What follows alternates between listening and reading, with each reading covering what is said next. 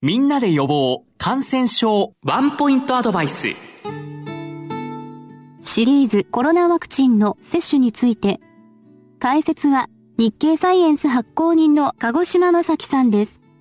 鹿児島さん今回はまず3回目のワクチン接種の意義について専門家の見方をご紹介いただけますか？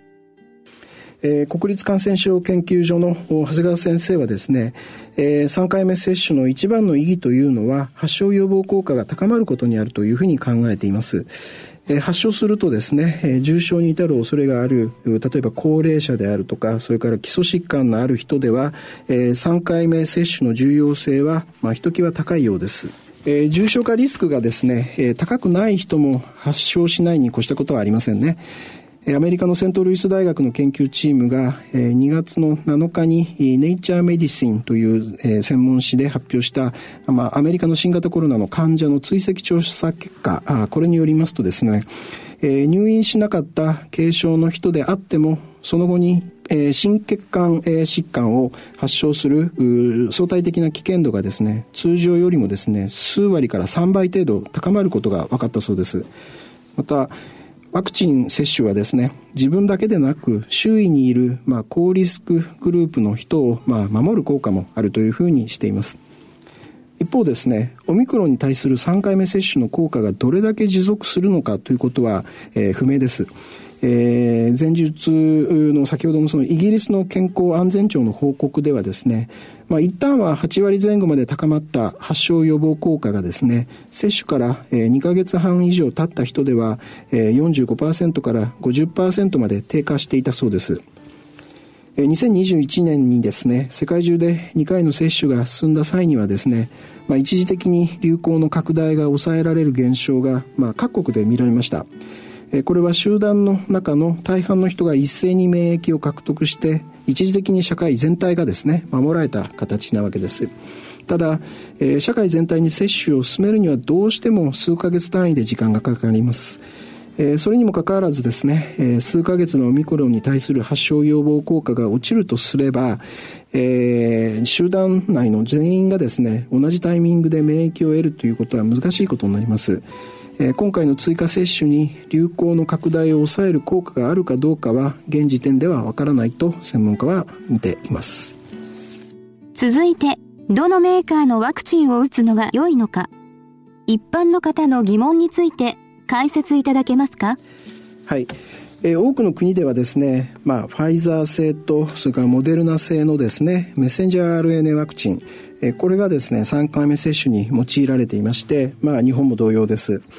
で1回目と2回目と同じワクチンを3回目も続けて打つのかそれから、えー、異なるワクチンにするのかで、まあ、国内では主に4通りの接種パターンが存在することになります。もっともですねこの2つのワクチンに含まれる成分はほぼ同じでして、まあ、違うのはメッセンジャー RNA の含有量です。で3回目接種からですね2週間後の時点で中和抗体の活性をします、えー、示します中和抗体価、えー、これがどれだけ、高まるかを調べた結果を、えー、アメリカの NIH 国立衛生研究所などの研究チームが発表しています、えー、その査読前の論文によりますと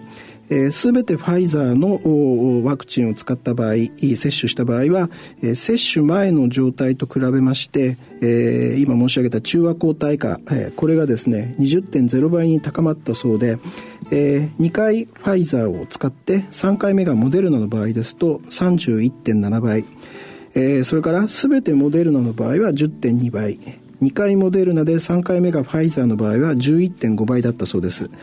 ただ、えー、これらの中和抗体価はですね、えー、オミクロンに対して、えー、測定されたものではないほか、えー、モデルナの3回目の接種はですね規定量の2倍で実施されたためですね。あくまで参考程度の値だそうです。オミクロンに対する実際の発症予防効果、えー、これの違いはどうかというとですね、えー、イギリスの健康安全庁のデータによりますと基本的にどの組み合わせでも接種後の発症予防効果のピークに違いはないようです。副反応についてはですね、えー、日本の順天堂大学などの研究チームが、えー、ファイザー製を3回接種したを対象に、えー、2回目と3回目の接種後に、えー、起こった副反応割合をまとめてですね、1月の21日に報告しています。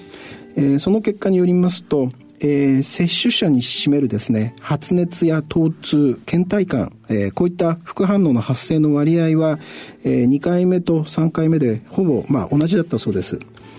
それからアメリカではですね、CDC、疾病対策センターがですね、一般市民からボランティアを募って、ワクチンを接種した後の副反応をですね、まあ、スマートフォンで報告してもらう、V セーフというですね、システムを運用しています。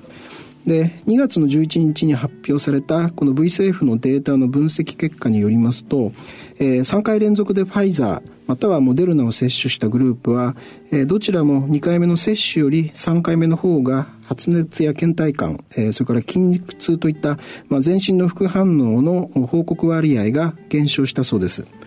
でここで大事なのはですねこの副反応なんですけれども、まあ、そもそもワクチンの接種による正常な免疫応答の一部だということです。